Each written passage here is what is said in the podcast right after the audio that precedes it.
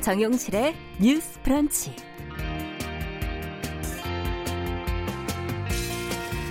안녕하십니까, 정용실입니다. 간호사 단체인 행동하는 간호사회가 어제 연 에스엔에스 기자회견에서 안타까운 이야기를 하더군요.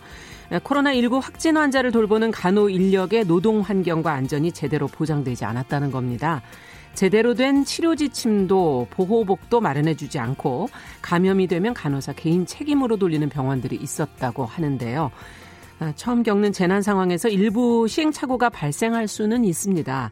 하지만 간호사들은 이런 상황이 오래된 구조의 문제에서 비롯됐다는 점을 지적하고 있는데요. 코로나십구 발생 이후 간호사들을 감염병과 싸우는 영웅, 전사들이라면서 스포트라이트를 줘왔죠. 그런데 그 불빛이 땀방울 뒤에 숨겨진 눈물까지를 제대로 비추지는 못했던 것 같습니다. 이 코로나십구 대응이 웅장한 전투처럼 보도가 되고 있는데 실상 그들이 느낀 것은 소모품처럼 느껴졌다, 이렇게 얘기를 했는데요. 어제 한 간호사가 힘들게 꺼낸 말이었습니다. 그게 아니라고 언제쯤 우리가 대답을 할 수 있을까요? 자, 오월 십삼일 수요일 정용실의 뉴스 브런치 시작하겠습니다.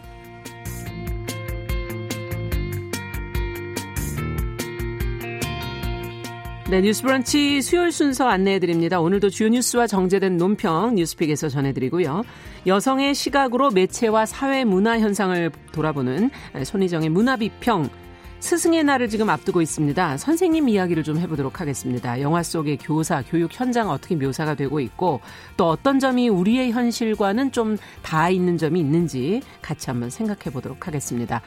그리고 조윤주 외신캐스터와 함께하는 국제뉴스 빠르고 정확하게 정보를 전해드리겠습니다.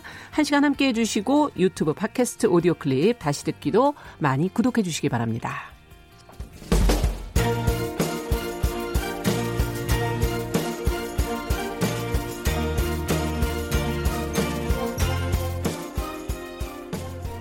여성을 위한 시사정보 프로그램 케이비에스 일 라디오 정용실의 뉴스 브런치. 여러분의 의견을 기다립니다. 샵 구칠삼공으로 문자 보내주세요. 짧은 문자 오십 원, 긴 문자 백 원이 부과됩니다. 네, 정윤실의 뉴스 브런치는 항상 여러분들과 함께 프로그램을 만들어가고 있습니다. 문자 케이비에스 콩, 유튜브 라이브 실시간으로 열고 있습니다. 언제든지 들어오셔서 의견 주시고 함께해 주시면 좋겠고요. 어, 유튜브로도 많은 분들이 벌써 들어오셨는데요. 럭키박스 미무스완님, 김복경님, 이주경님, 또 정희철님 오랜만에 업무로 못, 보, 못, 못 들으셨는데 이제 청취하시겠다고 에스코리아님, 그리고 어, 피엘 이공이공님 이렇게 들어와 주셨습니다. 감사합니다. 어, 그 외에는 어, 이칠사육님, 방산월님, 또 이일이이님, 오영찬님, 최성훈님, 신정수님, 네, 이렇게 많이 조혜숙님 이렇게 쭉 들어와 주셨네요. 감사합니다. 자, 오늘도 두 분과 함께 뉴스를 골라서 한번 들어보도록 하죠. 더 공감 여성정치연구소의 송문희 박사님, 안녕하세요. 네, 안녕하세요. 네, 전혜연 사평론가, 안녕하십니까. 안녕하세요. 자, 이제 오늘도 아무래도 코로나 관련 뉴스로 조금 시작을 해야 될 텐데, 재난지원금 신청 지금 초반이어서 이제 관심은 많고 아직 시도하신 분도 있고 안 하신 분들도 있을 거고, 어, 파란색으로 만든 근데 그 기부 버튼이 같이 있어가지고 어, 의도치 않게 실수로 기부를 하게 된 경우가 많아 지금 조금 불만이라는 얘기가 나오고 있어요. 개선은 된다고 하는데 어떻게 개선이 되는지 또 어떤 지금 현재 상황이 어떤지 좀 먼저 살펴볼까요? 전혜연 평론가께서 좀 정리해 주시겠습니까? 예, 이번 상황을 한마디로 표현하자면 음. 민망하다, 이런 표현이 맞을 것 같습니다. 네. 물론 기부를 하는 것은 좋죠. 그런데 어떤 제도적으로 사람들에게 혼선을 일으켜서 음. 실수로 기부했어요라고 말할 수밖에 없는 상황을 만든 것은 좀 개선이 필요할 것으로 보입니다. 예. 이 코로나십구 긴급 재난 지원금을 이제 카드 포인트로 받기를 원하는 분들은 십일일 음. 월요일부터 온라인으로 신청을 할 수 있었습니다. 그런데 지금 두 가지 문제가 나왔는데요. 예. 첫 번째는 우리가 이제 뭐 신청하고 이렇게 동의 항목 이렇게 보통 많이 누르죠. 온라인 그렇죠. 쇼핑을 할 때도 누르고 뭐 카드 신청을 예, 누릅니다. 맞습니다. 그런데 선택 항목 중에서 기부 선택 항목이 나오는데 아. 보통 사람들이 이걸 아 뭐 개인정보 동의 아니 뭐 그냥 당연히 누르는 거고 누르는 경우가 많았다는 겁니다. 그게 눌러야 겁니다. 통과가 되는 경우가 많았어요. 그렇죠. 다음 단계로 넘어간다고 생각을 하니까 그냥 눌렀고 무의식적으로 예 무의식적으로 넣고 어 기부가 된 걸 나중에 알았어요. 그럼 이걸 좀 손쉽게 고칠 수 있게 해주면 이렇게까지 문제제기가 나오지 않았을 텐데 음. 이걸 또 전화하거나 뭐 온라인으로 이제 문제제기를 해야 되는데 그것이 그날 저녁까지만 또 취소가 가능하다 이런 답변이 돌아오면서 아. 아, 이거 좀 너무 억울하다라는 여러 가지 민원이 속출한다던가 또 어제 모 사이트 같은 경우에는 기부 취소라는 검색어가 평소보다 백 배나 넘게 검색이 됐다고 합니다. 기부 취소가? 그렇죠. 사실 네. 이게 주변에 막 물어보기도 민망하고 그렇지만 본인이 정말 급한데 취소는 해야 되고 정말 말 그대로 민망한 상황입니다. 인터넷 검색이 많이 일어날 수밖에 없었겠네요. 그렇죠. 누구에게 이제 네. 대놓고 말하긴 뭐하고 이제 아마 인터넷에서 많이 찾아오신 것 같아요. 근데 어쨌든 좀 기부라는 것이 좋은 취지이긴 하지만 음. 이렇게 원치 않았는데 되는 경우는 좀 막아야 되는 것 같은데 행안부에서 한 해명을 들어보면 네.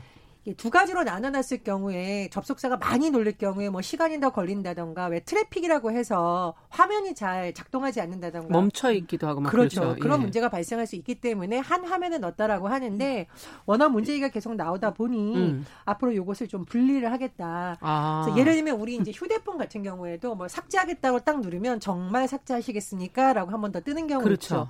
정말 팝업이. 동의하십니까? 라든가 예. 그런 식의 방식을 해서 다시 한번 네. 좀 고지를 해주는 방안을 검토하고 있다고 합니다. 그래서 아, 정말 이런 민망한 상황 안 일어났으면 좋겠는데 그러니까. 행안부에서 조치를 취한다고 하니까요. 앞으로 좀 어떻게 개선될지 지켜봐야겠습니다. 네, 재난지원금이 지금 전 국민을 원래 대상으로 하고 있기 때문에 이런 문제가 또 생기는 것 같은데 기부를 지금 뭐 정치권도 한다 저희가 그런 얘기도 드렸었지만 대기업 임원들 뭐 이런 분들은 회사 차원에서 기부를 사실상 좀 독촉을 받고 있다 이런 얘기도 좀 나오고 있어서 이건 또 개인이 알아서 해야 할 일이냐. 뭐 또 불편하다 뭐 이런 얘기도 하시는 분들도 계시고 기부를 그러면 이, 이 기회에 한번 얘기를 좀 해보죠. 이거 지금 재난지원금이 꼭 필요하시지 않은 분들은 기부를 하, 하시는 게 맞는데 이거를 어떻게 해야지 어떤 방식이 좋다고 보십니까? 그 아까 민망하다고 얘기했는데 예.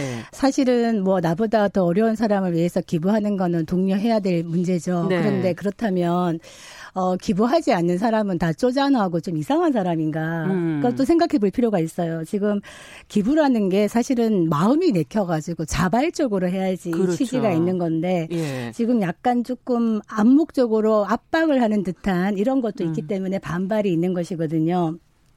이때면 삼성그룹에서 십이일 날 전 그 네. 계열사 임원 한 이천 명 정도가 음. 기부를 하겠다. 그냥 기부를 하면 한 이십억 원이 돼요. 아. 그럼 이게 어떤 파장이 있냐면 삼성이 이렇게 하면 다른 기업들도 또 따라갈 수밖에 없는 이런 분위기가 그렇죠. 있어요. 공개적으로 얘기는 하지 않지만은 제가 아는 지금 오 대 기업이나 그 밑에 기업들도 임원진들은 거의 다 지금 기부를 하고 있는 걸로 알고 있어요. 예. 근데 내가 임원인데 기부 안 하겠다 이러면 왠지 좀 나쁜 사람 같고 눈치가 음. 보이고 또 연말정산 때 보이거든요. 그게.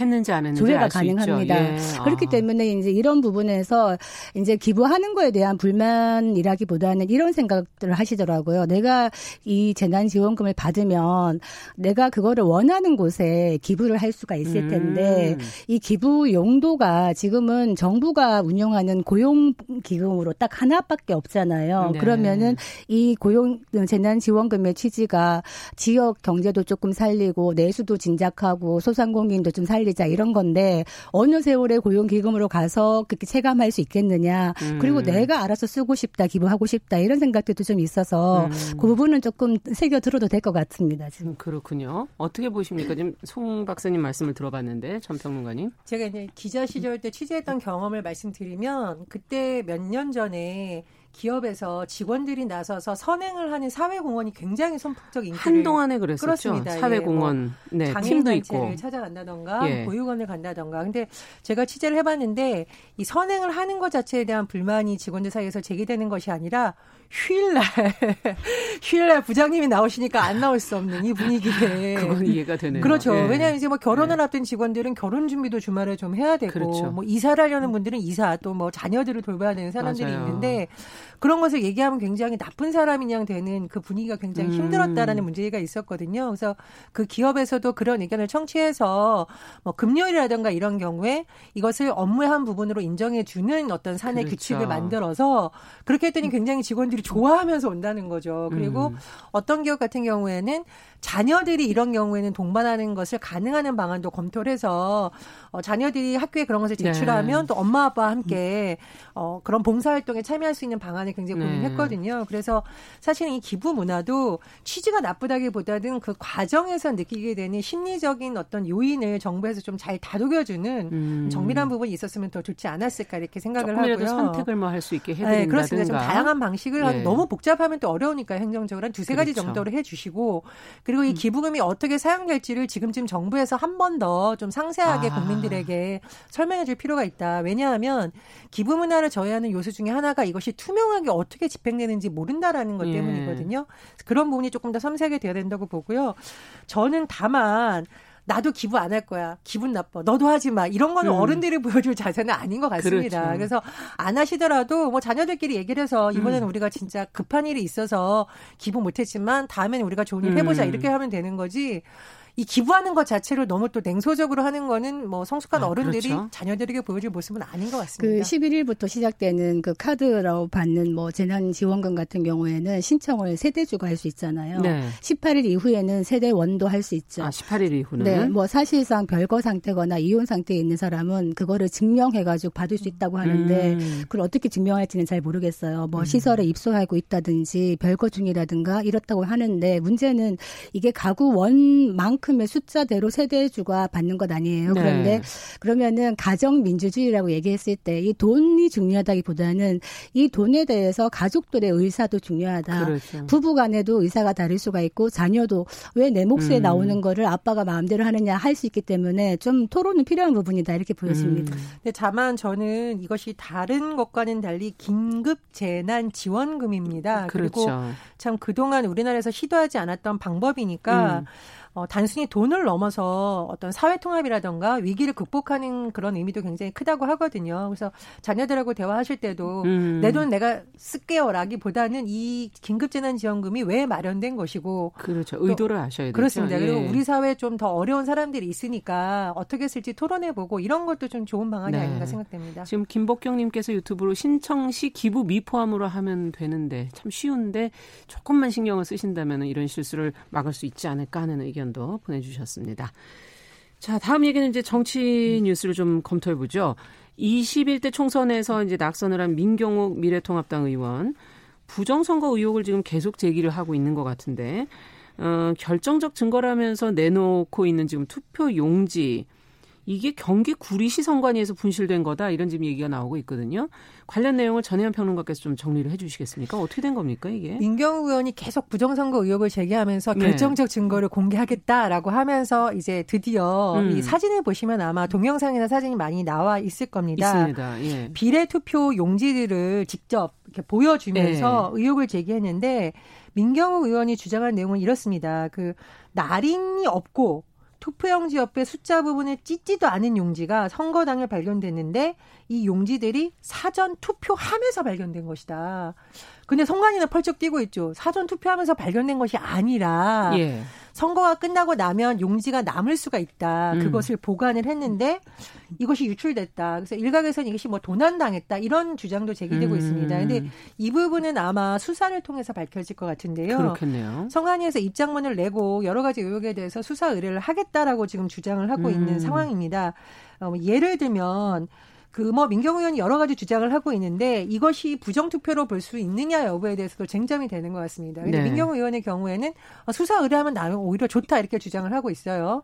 그래서 정확한 아마 진실 여부는 수사를 통해서 드러나지 않을까 그렇게 전망됩니다. 네, 그렇다면 이 투표용지가 도대체 어떻게 분실이 됐고 지금 분실이라면 또 민경욱 의원은 이걸 또 어떻게 그러면 또 입수를 하게 된 것인지 앞으로 이제 경찰 조사 결과 이제 기다려 봐야 될 것 같은데 민 의원의 이 계속되는 의혹 제기는 우리는 어떻게 바라봐야 됩니까? 아, 우리가 선거가 민주주의의 꽃이다 이런 얘기를 하잖아요. 선거의 투명성과 공정성 매우 중요합니다. 네.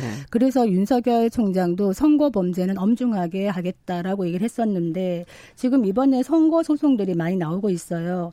어, 지금 한번 생각해보면 이천이십 년 지금 현재 만약에 선거 부정이 있었다.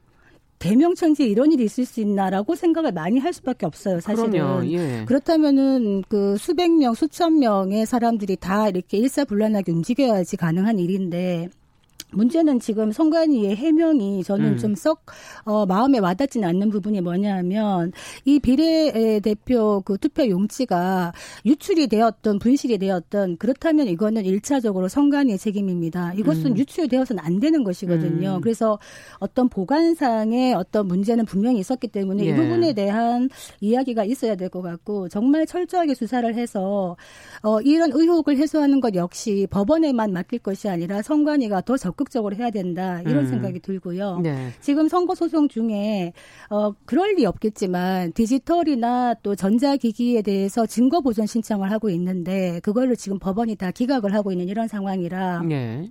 이왕 이렇게 선거 부정 의혹이 계속적으로 꼬리에 꼬리를 물면 사실은 국민들의 의혹이 자꾸 커져갈 수가 있기 때문에 어떻게 보면 이번 기회에 확실하게 한번 점검하는 게 좋겠다. 어떤 식으로 하느냐. 수개표로 한번 재검표를 한번 해본다든지 지금 개수기나 분류표, 분류기에 대한 문제점도 예. 많이 얘기하고 있는데 이거를 한번 공개적으로 한번 포렌식을 해본다든지 이렇게 하면 차제에 이런 선거 부정 논란 없지 않겠나 이런 생각이 듭니다. 네, 어떻게 보세요? 아, 그런데 지금 성관이가 밝힌 내용을 예. 보면 그 민경욱 의원이 제시한 여섯 장이 분실된 투표용지에 그 일련 번호가 서로 같다라는 거죠, 지금. 음. 그렇다면은 성관이에서 분실 책임이 있을 수 있지만 누군가 이거를 만약에 가져간 것이다. 네. 그럼 이거는 굉장히 문제가 있는 거죠. 네. 투표용지를 함부로 유출하는 것은 굉장히 불법 요소가 그렇죠. 큰 부분이기 때문에 예. 검찰에서 좀 철저히 밝혀야 된다고 보고요. 전 두 번째로 선거가 끝날 때마다 부정선거 의혹이 뭐 제기되는 경우 경우가 있는데 예. 이게 사실은 민주주의 질서를 근간에 흔드는 중대 범죄에 대한 의혹을 제기하려면 의혹을 제기하는 사람도 그에 대한 어떤 합당한 증거를 내야 된다고 생각을 음. 하거든요. 근데 지금 같은 경우 보면은 뭔가 유출된 용지를 가지고 했다라는 의혹이 제기되고 있잖아요. 예. 그럼 이 부분에서 이걸 어떻게 입수했는지 경위를 밝혀야 된다. 성관이 음. 이렇게 주장을 하거든요. 왜냐하면 그 부분도 불법입니다. 음. 뭔가 불법적으로 어떤 것을 가져갔다면 취득했다든지. 그래서 예, 검찰에서 예. 수사를 통해서 진실이 좀 나오겠지만 정치권에서도 불법적인 과정으로 만에 하나 어떤 뭐 증거라고 음. 주장되는 것을 가지고 있다면 그 부분도 좀 문제가 있다. 저는 예. 이렇게 생각합니다. 당연히 유출 과정에서의 문제는 조사가 되어야 되는 것이고 아마 예. 투표용지를 유출했다든지 절취했다 그러면 이 부분은 강력한 아마 처벌을 받을 겁니다. 아. 그래서 민의원도 역시 이 투표용지가 어떻게 본인의 손에 들어오게 그렇죠. 되었는지에 대한 경로를 밝힐 수밖에 없다고 봅니다. 그렇지만 제가 또 말하지만 선관위에서 이것이 도난이든 유출이든 됐을 때 그 투표용지 보관을 잘하지 못한 거는 음. 선관위가 철저하게 선거관리를 못한 책임이 크다. 이 부분은 음. 넘어갈 수는 없다고 봅니다. 네. 아, 참 한마디 더 드리겠는데 예, 예.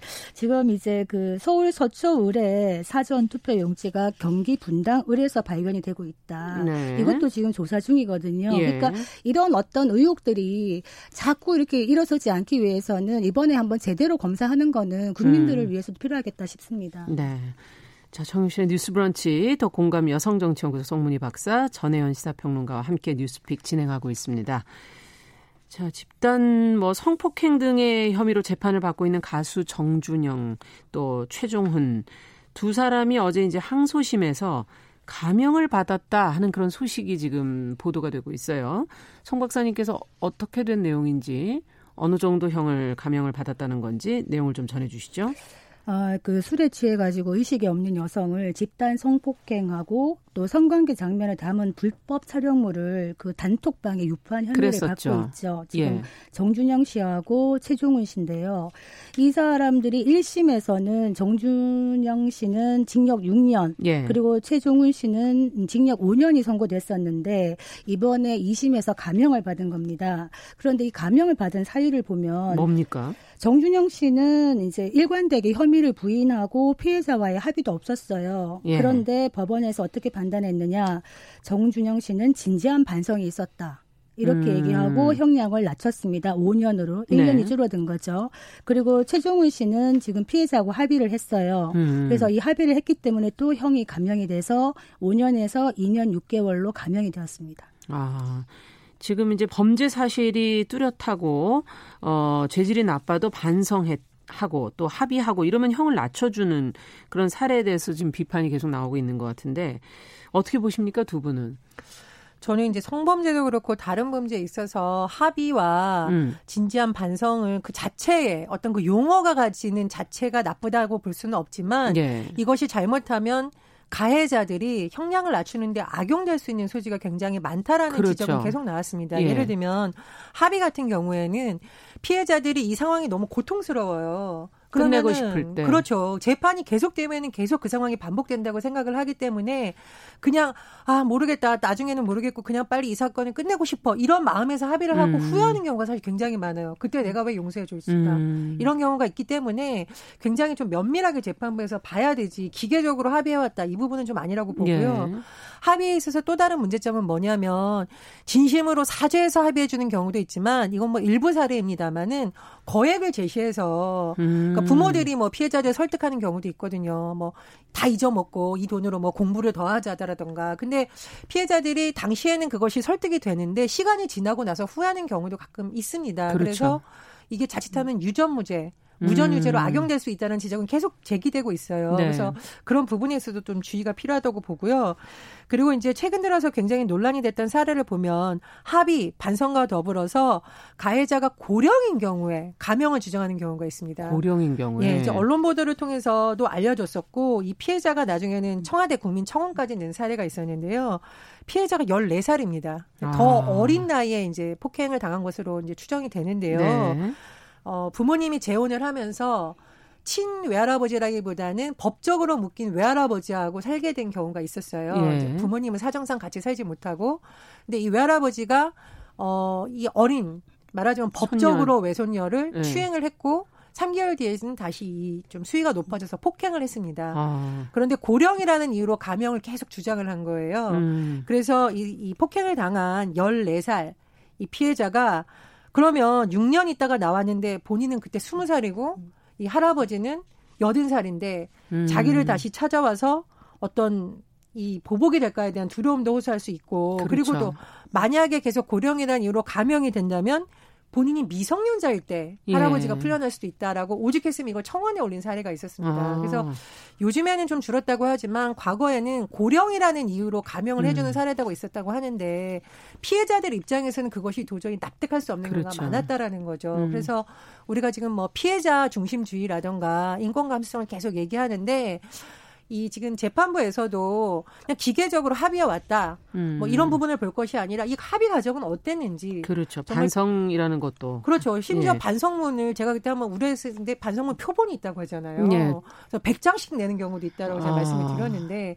그런 부분에 대해서 좀 기계적으로 보지 마시고 음. 사건의 특수성을 봐서 피해자 입장에서 다시 한번 검토하는 노력이 필요하다고 봅니다. 그 사실은 예. 이제 어떤 판결에 대해서 이야기할 때는 매우 조심스럽습니다. 음. 어, 왜냐하면은 법관 독립이라든가 사법부 독립이라는 측면에서 좀 침해의 소지가 있기 때문에 음. 그렇습니다만 어, 특히 이번 사안 같은 경우에는 집단 성폭행 사안이었어요. 네. 그렇다면 이 피해를 당한 여성의 입장에서는 굉장한 큰 어떤 사건인데 그렇죠. 이 거기에 비해서 법원의 인식이나 처벌은 약간 솜방망이가 아닌가라는 예. 비판을 받고 있는 거죠. 따라서 음. 어, 기존의 성폭력 범죄에 대해서 법원이 매우 솜방망이 사법을 하고 있다라는 국민의 음. 법감성과 는 많은 차이가 나는 괴리가 있는 이런 판결이다 보여지는데요. 네. 판사 앞에 서서 그 재판받을 때 피고인이 진지한 반성하는 모습이라든가 반성하는 반성문을 내지 않는 경우는 거의 없습니다. 음. 거의 다 냅니다. 이례적으로. 음. 다만 몇 장을 내느냐의 차이인데 이번 같은 경우에 정준영 씨 같은 케이스는 피해자 합의도 없었고 진정한 반성의 어떤 그런 것도 없었는데 진지한 반성이다. 이렇게 판단한 근거가 무엇인가에 대해서 음. 어, 법원에서는 이야기를 할 수 있어야 된다. 이렇게 되고 합의를 했다가 얘기했는데 아까 얘기했듯이 합의라는 거는 중요합니다. 왜냐하면 어떤 범죄를 저지르고 그 피해자가 원상 회복을 하는데 돈이 다녀야 하지만 돈으로 보상을 하는 측면이 있기 때문에 음. 중요합니다만 합의를 하는 과정에서 가족들이라든가 지인들이 합의를 강제적으로 종용하면서 이 차 가해를 하는 예. 경우가 있습니다. 음. 그래서 이 합의를 했다고 해서 무조건 감형하는 것도 조금은 지양되어야 된다. 음. 그래서 아까 말했듯이 합의의 과정도 들여다봐야 된다 이런 생각이 듭니다. 또 하나 중요한 것은 그 이번 사건에서 아까 말씀드렸던 단톡방에다가 불법 촬영물을 갖다가 공지를 했잖아요. 네. 근데 그거는 무죄 판결을 받았습니다. 음. 왜냐하면 실제 원본이 없다는 이유로 증거 능력이 인정되지 않은 거예요. 네. 그러니까 재판을 받을 때 다소 억울한 측면이 있을 수 있습니다. 왜냐하면은 재판에서는 이제 증거 재판주의 그래가지고 사실의 인정을 증거에 의해서 해야 되는데 그렇죠. 엄격한 증거 능력을 가지려면 원본이 있어야 되는데 여기서는 아쉽게도 원본을 찾지 못해서 이 부분 무죄가 됐습니다. 음, 그렇군요. 네. 자, 오늘 뉴스픽 여기까지 말씀을 듣도록 하겠습니다. 전혜연 평론가, 더 공감 여성정치연구소의 송문희 박사 두 분과 함께 뉴스를 짚어봤습니다. 오늘 말씀 잘 들었습니다. 감사합니다. 감사합니다. 네, 정용실의 뉴스브런치 듣고 계신 지금 시각 열 시 삼십 분 넘어서고 있고요. 라디오정보센터 뉴스 듣고 오겠습니다. 코로나십구 국내 확진자가 어제 하루 스물여섯 명 추가로 확인됐습니다. 이로써 국내 누적 확진자 수는 총 만 구백육십이 명으로 집계됐습니다. 정세균 국무총리는 오늘 이태원 유흥업소 방문자의 코로나십구 전수조사와 관련해 여전히 연락이 닿지 않는 분들이 남아있다며 검사 과정에서 신원이 노출되지 않도록 이태원 등 지역 방문 여부 외에는 아무것도 묻지 않겠다고 밝혔습니다. 더불어민주당 김태년, 미래통합당 주호영 원내대표가 오늘 오후 국회에서 만나 이십 대 국회 마지막 임시국회 일정을 논의할 예정입니다. 정부가 한국판 뉴딜 추진을 위한 정부 부처 간 첫 회의를 열고 뉴딜 세부 사업을 선정하는 데 고려할 점 등을 확인했습니다. 크리스탈리나 게오르기예바 아이엠에프 총재가 세계 경제 성장률 전망치를 추가 하향 조정할 가능성을 시사했습니다. 지난달 취업자 수가 사십칠만 명 이상 줄어 천구백구십구 년 이후 최대 감소폭을 나타냈습니다. 지금까지 라디오 정보센터 조진주였습니다.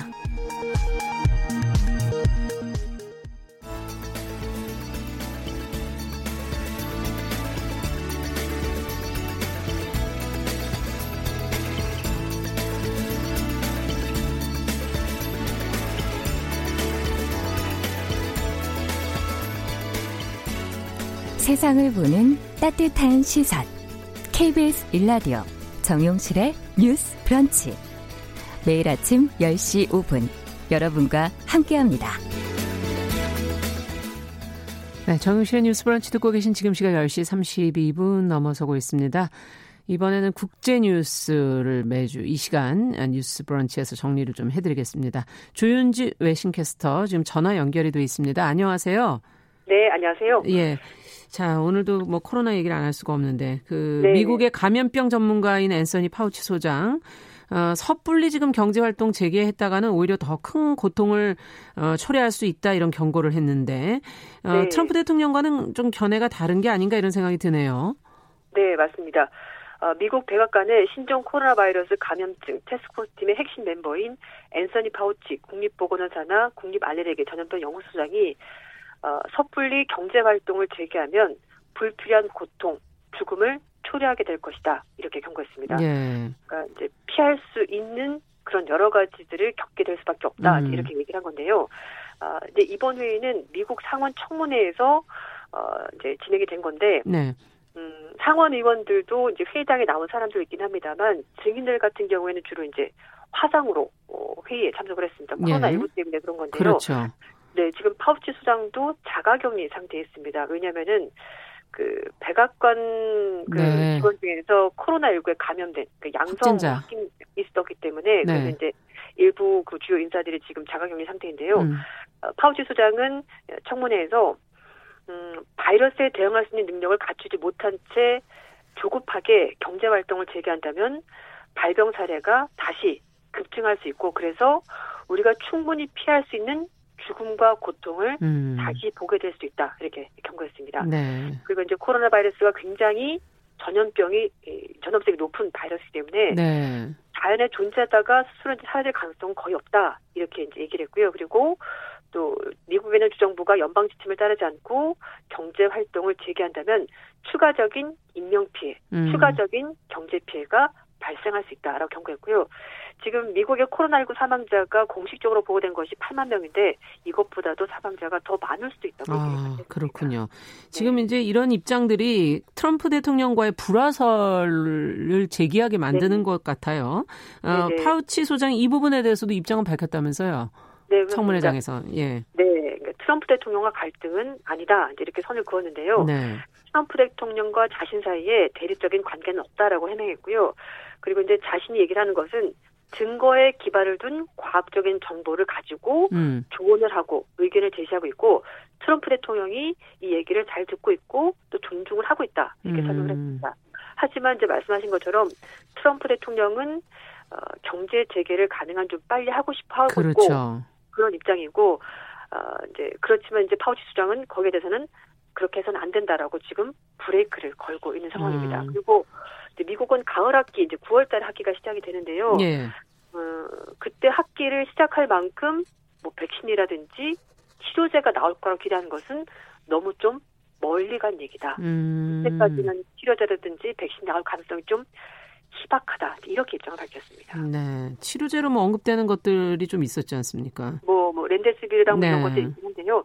일단 이제 뭐 임상 시험에서 어느 정도 효과가 있기는 한데 음. 이것만으로는 치료제는 충분하지 않다라고 설명했습니다. 아, 그렇군요. 그러니까 어떤 확실한 치료제가 있는 건 사실 아닙니다. 아직까지는. 네. 네네. 자, 그런데 이제 트럼프 대통령이 백악관에서 네. 어, 또 코로나십구 관련 기자회견 지금 계속 이어나가는데 지금 어, 발언의 실수라고 해야 될까요? 잘못된 발언들이 네. 지금 계속 나가서 비난이 좀 가끔씩 좀 이어지고 있어요. 지금 인종차별적 발언까지 또 해가지고 비난을 네, 받았죠? 네, 지금 이제 그 앞에서 잠깐 말씀드렸는데요. 예. 마이크 펜스 부통령실에서 근무하는 케이트 밀러의 대변인이 코로나십구에 감염이 됐습니다. 예, 그래서 예. 이제 파우치 수장도 지금 자가격리 상태에 있고 대통령 집무 시에는 웨스트윙 출입하는 모든 사람들에게 마스크 또는 안면 가리개를 착용하라고 지시가 십일일 내려졌는데요. 예. 그런데 그 지시가 나온 당일날 트럼프 대통령이 기자회견장에 마스크를 착용하지 않고 등장했습니다. 아. 네, 기자회견에 있었던 기자들은 다 마스크 착용했고요. 그리고 이제 의자도 이 미터 간격 이렇게 다 띄워서 이렇게 띄엄띄엄 이렇게 앉아 있었는데요. 그런데도 불구하고. 네. 예. 근데 이제 그 트럼프 대통령이 계속 얘기를 하는 것이 정부가 굉장히 잘하고 있다. 이제 그걸 강조를 했고요. 그래서 거의 자화자찬하듯이 얘기를 계속 이어갔습니다. 음. 그러자. 기자회견장에 있던 여러 기자가 지적을 했는데 그 과정에서 씨비에스 소속의 웨이 장이라는 기자가 문제를 제기한 겁니다. 음, 이제 트럼프 대통령께서 미국의 검사를 잘하고 있고 다른 나라보다 훨씬 더 많이 하고 있고 잘한다 그렇게 얘기하는데 그럼에도 불구하고 미국에서 많은 사람들이 여전히 목숨을 잃고 있지 않냐라고 음. 말하면서 왜 검사 건수만 가지고 이걸 어떤 경쟁 붙이듯이 검사를 많이 하니까 잘하는 거다 그런 식으로 얘기를 하냐. 라고 질문했습니다. 음. 그랬더니 트럼프 대통령이 좀 신경질적인 반응을 보였어요. 그래서 기자에게 그건 중국한테 물어봐라. 나한테 물어보지 마라. 이렇게 얘기를 한 겁니다. 네. 거기다 왜 물어봅니까? 그러니까 네. 이 여자 기자가 네. 아시아계였고요. 아. 그래서 여성이었습니다. 네. 그래서 아, 좀 이게 인종차별적인 또는 여성차별적인 예. 네, 발언이 되는 건데요. 음. 그래서 기자가 그리고 나서 이제 마이크가 꺼졌습니다. 근데 이제 미국 씨엔엔 방송이 이 기자가 말한 걸 이제 자막으로 설명을 했는데 왜 나에게 꼭 집어서 중국에게 물어보라고 말을 하느냐라고 아, 따졌거든요. 예. 그래서 트럼프 대통령이 내가 누군가를 콕 집어서 말하는 게 아니라 그런 짓궂은 질문을 한 사람에게는 누구나 다 이렇게 내가 대답을 한다. 이렇게 말해버렸습니다. 아. 그리고 나서는 다음에 씨엔엔 기자가 질문하려고 하자 트럼프 대통령이 휙 돌아서서는 기자회견장을 나가버렸습니다. 아, 중단하고 네. 나갔어요? 네. 예. 그래서 이제 기자회견이 끝나버렸는데요. 이제 이게 사실 다 중계가 됐고 다 보도가 된 겁니다. 그러네요. 그래서 이제 에스엔에스상에서 웨이장 기자를 응원한다는 해시태그와 함께 트럼프 대통령 비판한 글들이 많이 올라왔고요. 음. 그러면서 트럼프 대통령의 기자회견 태도가 인종차별적이다. 성차별적이다. 네. 이런 지적이 잇따라 올라왔습니다. 조금 태도 좀 무례하다 이런 생각도 들기도 네. 하네요. 예. 맞습니다. 자, 앞으로 또 어떻게 계속 이게 비난이 이어질지 저희가 계속 좀 또 살펴보고요. 저 유럽, 네. 유럽으로 좀 잠시 가보죠. 영국에서 확진자 사망자 지금 급증하고 있는데 네. 런던 기차역에 근무하던 영무원이 신종 코로나 바이러스 감염자로 추정되는 남성이 뱉은 침에 맞고 감염이 돼서 사망하는 사건이 발생을 했다고요? 네, 결국 목숨을 잃었습니다. 어, 영국의 비비씨 방송부와 씨엔엔 등이 좀 대대적으로 보도한 내용인데요. 런던 빅토리아역 매표소에서 근무하던 벨리 무진가 씨가 아, 지난달 오일 런던 발색병원에서 결국 사망했다고 하는데요. 사건은 삼월 달에 있었습니다. 어, 역에서 다른 동료들과 함께 근무하던 무진가 씨에게 어떤 남성이 갑자기 다가와서 왜 여기 서 있냐 이렇게 물어봤고요. 그래서 이제 무진가 씨가 나 지금 근무 중이다 이렇게 음. 대답했는데 갑자기 이 남성이 무진가 씨와 동료 직원들에게 침을 뱉은 겁니다. 그런데 이 남성은 음.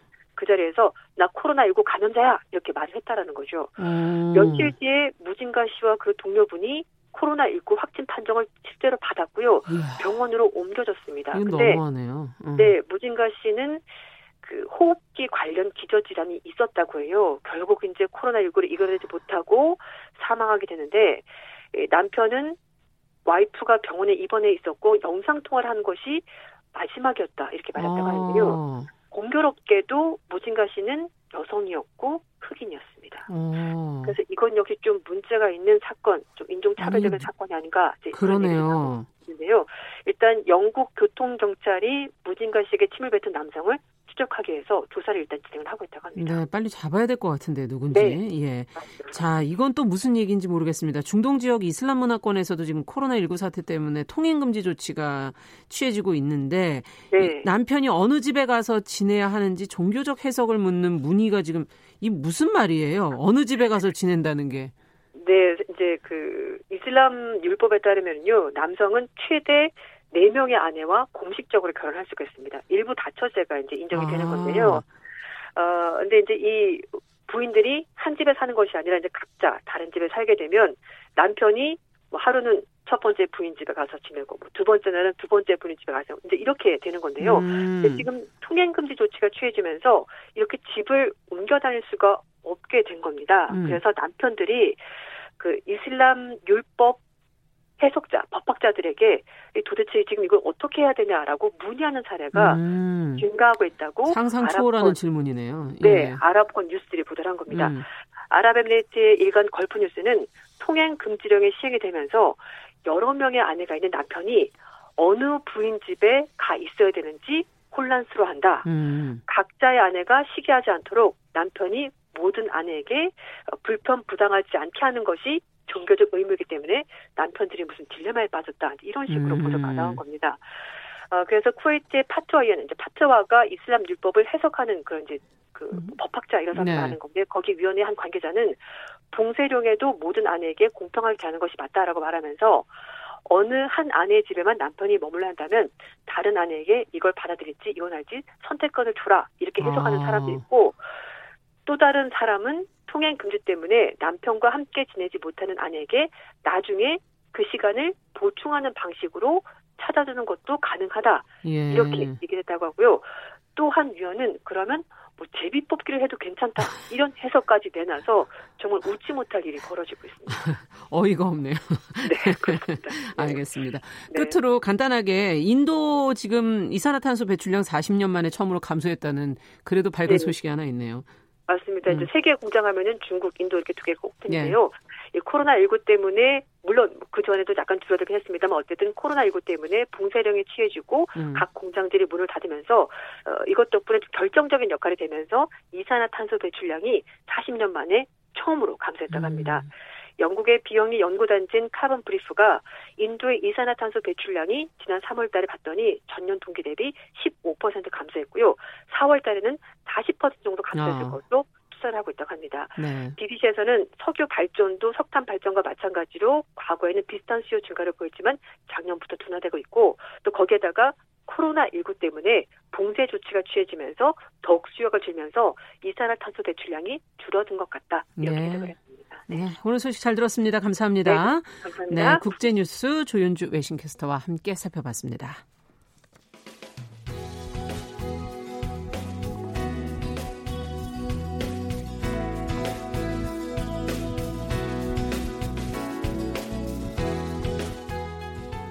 함께 가면 길이 됩니다. 여러분과 함께하는 정용실의 뉴스 브런치. 월요일부터 금요일까지 방송됩니다. 네, 정용실의 뉴스 브런치 듣고 계신 지금 시각 열 시 사십사 분입니다. 이번엔 여성의 시각으로 매체와 사회 문화 현상을 좀 들여다보죠. 손희정의 문화비평. 오늘도 손희정 문화평론가 자리해 주셨습니다. 어서 오십시오. 네, 안녕하세요. 벌써 스승의 날이 다 됐네요. 네, 그렇습니다. 예. 오늘 그 선생님 얘기를 좀 해보겠다고 말씀을 드렸는데, 선생님 하면 떠오르는 영화는 저는 뭐 죽은 시인의 사회, 네. 두사부일체, 뭐 선생 김봉두 이런 작품들이 떠오르는데요. 어떤 영화가 손평론가는 제일 먼저 떠오르세요? 저는 제일 좋아하는 영화가 음. 잭 블랙 주연의 스크로브락 이고요. 음. 또 김윤석 주연의 완득이 음. 이런 영화 떠오르는데 청취자들께서도 아마 이런 영화들 많이 떠오르실 것 같습니다. 그러네요. 자, 근데 지금 영화 얘기하시는데 다 공교롭게도 선생님들이 다 남자 선생님이시네? 네, 그렇습니다. 요즘 현실에서는 여 선생님들이 더 많으신 것 같은데, 그죠? 네. 아무래도 이 남자 선생님이 좀 대표성을 띈 주인공으로 그려진다는 점이 현실과는 좀 다른 부분이 아닌가 이런 생각도 음, 들어요. 그게 좀 아이러니하기도 예. 하고요. 그래서 바로 오늘 그 점을 청취자들께서도 함께 생각을 좀 해주시면 좋겠습니다. 음. 자, 그러면 어, 무엇보다 아쉬운 점은 그 영화나 뭐 문학 작품 속에 여선생님 하면은 그 비사감과 러브레터. 네. 너무 옛날 얘기인가요, 이거? 네. 모르시는 분들도 계실 것 같은데. 아, 있을 것 같습니다. 있을까요? 네, 문학교 가서에 나오니까요. 예. 왜 이렇게 예, 이런 묘사만 되어 있을까요? 그러니까 뭐 첫사랑이거나 노처녀 뭐 이런 식으로 음. 주로 그려졌었던 것 같은데요. 아무래도 현실에서의 여성에 대한 차별과 편견 때문이 아닐까 싶습니다. 남성 교사는 교사로 보지만 네. 여성 교사는 교사 이전에 여자로 먼저 보는 거죠. 음. 또 나, 여자는 남자에 못 미치는 존재로 보는 오래된 편견이 모델로서는 남성 교사를 상상하게 하고 음. 여성 교사는 이런 이제 스테레오타입을 만드는 걸 텐데요.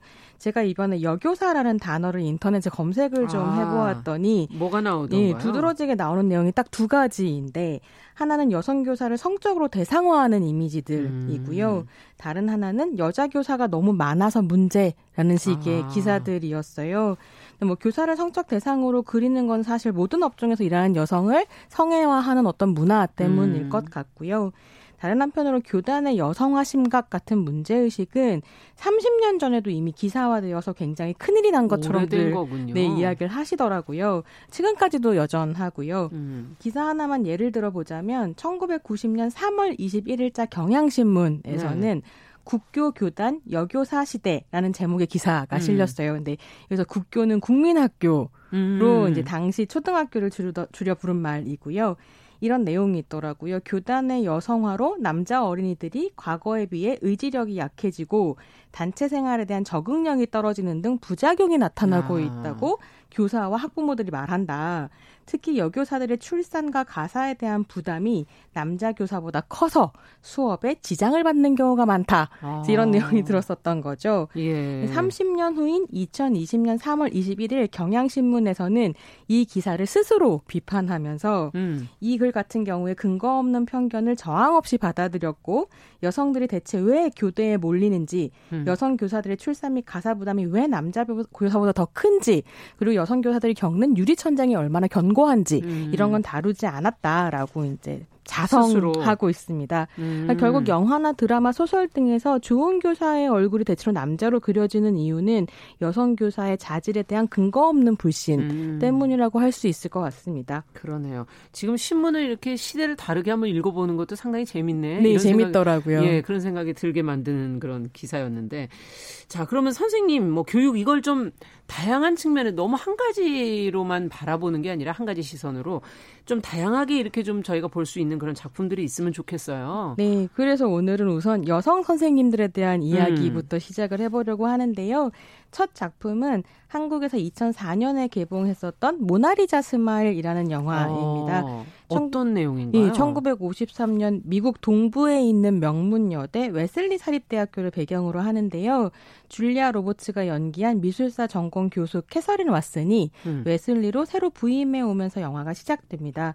근데 이제 영화의 의미를 이해를 하시려면 역사적 배경을 좀 보실 필요가 있는데 예. 이 차 세계대전 이후 천구백오십 년대 미국은 사실 미국 역사상 가장 보수적인 시기로 꼽히거든요. 아. 남성들은 밖에 나가서 일하고 여성들은 내조를 하는 성역할 고정관념이 가장 강해지던 시기이기도 했고요. 음. 이게 이제 미국 여성들 같은 경우에 천구백이십 년대에 참정권을 획득했고 교육권도 쟁취를 해요. 예. 그래서 삼십 년대, 사십 년대 중반까지 대학 진학률과 취업률이 올라갔고 이게 재밌는데 그러다 보니 초원 연령도 올라갔었던 거죠. 그렇죠. 예, 늦어지겠죠. 근데, 아무래도. 예, 그래서 이제 예. 자기 개발도 하고. 음. 근데 전쟁이 딱 터지고 난 다음에 사회가 혼란해지잖아요. 음. 그러니까 이 혼란한 사회적 분위기를 수습하기 위해서 미국 사회가 선택한 건 뭐냐면 가부장적인 정상가족 이데올로기를 공고하게 함으로써 아. 사회의 도덕을 세우는 거였던 거죠.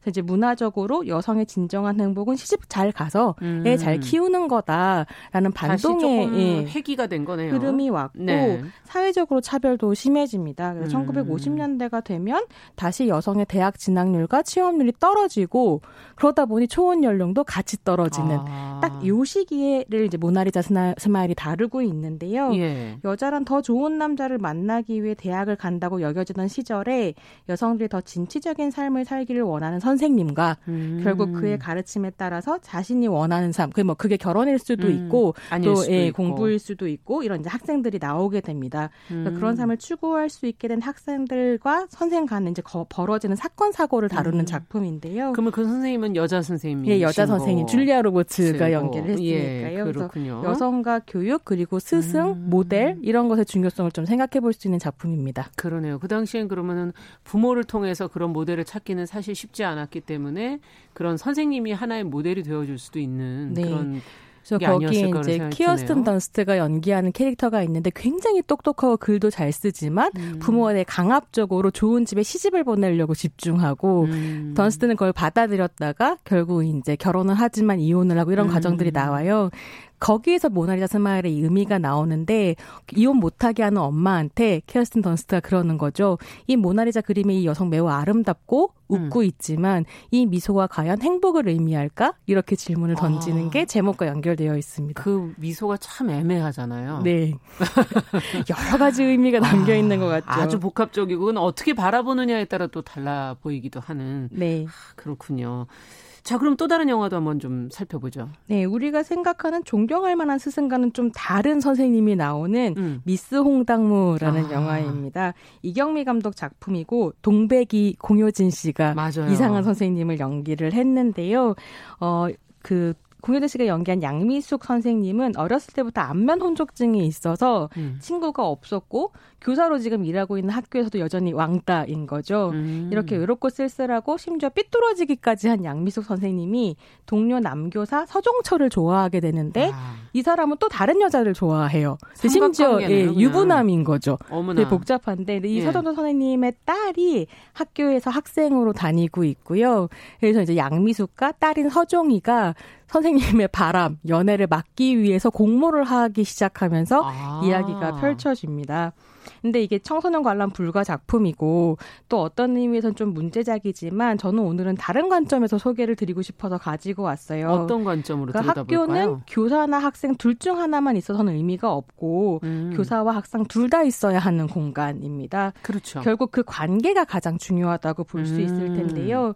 교사와 학생이 어떤 목표를 공유하고 공감하면서 눈높이를 서로 맞추면 음. 협업이 가능해지고 그 협업이 뭐 각자의 성장일 수도 있고 학업 일 수도 있겠지만 그렇죠. 그것을 성취할 수 있게 된다라고 아. 선회를 좀 해보았습니다. 네, 그러니까 일방적으로 교사가 학생에게 무엇을 주고 안 주고 이런 관, 그런 걸 떠나서 서로가 같이 네. 예, 성장할 수도 있는 협업해야 예, 한다. 협업해야 네. 하는 공동의 관계다라는 네. 지금 말씀이신데 그러면 그런 부분에서 또 다른 영화는 없을까요? 제가 정말 좋아하는 음. 작품인데 템포걸즈라는 다큐멘터리를 이번엔 소개를 드리고 싶은데요. 네. 조선소 구조조정의 한파가 불고 있는 거제도를 음. 배경으로 거제 여상에서 음. 댄스 스포츠 동아리를 하는 학생들과 그 선생님의 이야기입니다. 네. 근데 이제 여기에 주인공인 선생님께서 이규호 선생님이신데요. 예. 이분이 그런 말씀을 하신 장면이 있어요. 동료 교사가 아, 왜 승진도 안 되는데 그런 음. 거에 그렇게 열심히냐라고 이야기를 하니까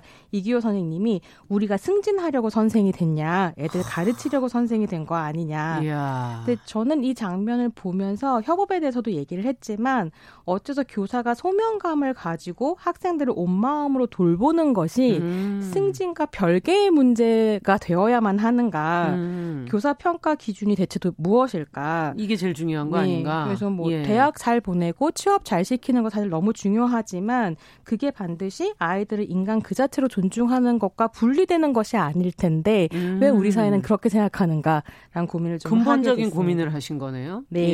예. 어떻게 본다면. 어, 최근 뭐 사실 어, 이 학교 사제간의 관계가 댐버걸스에서는 뭐 훈훈하게 나오지만 그렇지 않은 학교들도 많잖아요. 저희가 네. 이제 보도해드렸던 울산의 초등학교 교사 선생님께서 뭐 성희롱에 가까운 댓글을 붙이기도 하고 뭐 여러 가지 지금 사건들이 있지 않습니까? 네. 이런 현실도 사실은 좀 영화가 반영해야 되는 거 아니에요? 그래서 제가 오늘은 여고괴담 시리즈를 마지막으로 준비를 했는데요. 여고괴담. 예, 이게 이제 한국의 대표적인 공포 영화인데 예. 각종 나쁜 선생님들이 나오거든요. 특히 일 편에는 미친 개라는 남자 선생님이 나와요. 와서 네. 성희롱하고 차별하고 폭력하고 결국 영화 끝에 굉장히 잔인하게 귀신하게 복수를 당하는데요. 네. 당시에 이 재연에 대해서 교사단체에서 항의를 하기도 했다고 그러더라고요. 그런데 음. 그 묘사에 대한 이런 관객평이 인데 정말 인상적이었던 게 관객평. 예, 영화에만 이런 사람이 있는 것 같지?라는 한 줄이었습니다. 어 무서워. 그게, 그게 더 무섭네. 네, 정말 무서웠고 학교에서 폭력을 행하시는 일부 교사들께 이 영화를 띄워드립니다. 그러면 저희 이제 감염병 시대 이후 교사 역할이 바뀐다고 보는데 네. 어떻게 해야 되는지 한마디로 정의를 좀 해주신다면. 그러니까 저도 가, 대학에서 강의를 하는데 그런 얘기를 해요. 학기 초에 나는 여기에 서비스를 제공하러 온 게 아니고 수업은 상품이 아니며 당신들은 수업을 소비하러 온 것이 아니다. 음. 새로운 사회를 조직하는 동료로서 함께 가자 이런 얘기를 하는데요. 포스트 코로나 뉴먼, 누누말 누누말 하지만 사실 변하지 않는 것들이 음. 분명히 있고 그것을 지켜야 학교와 그렇죠. 교실이 있을 것 같습니다. 네, 손희정 평론가와 함께 오늘 이야기 나눠봤습니다. 뉴스 브런치도 여기서 같이 인사드리겠습니다. 저는 내일 오전 열 시 오 분에 뵙겠습니다. 감사합니다.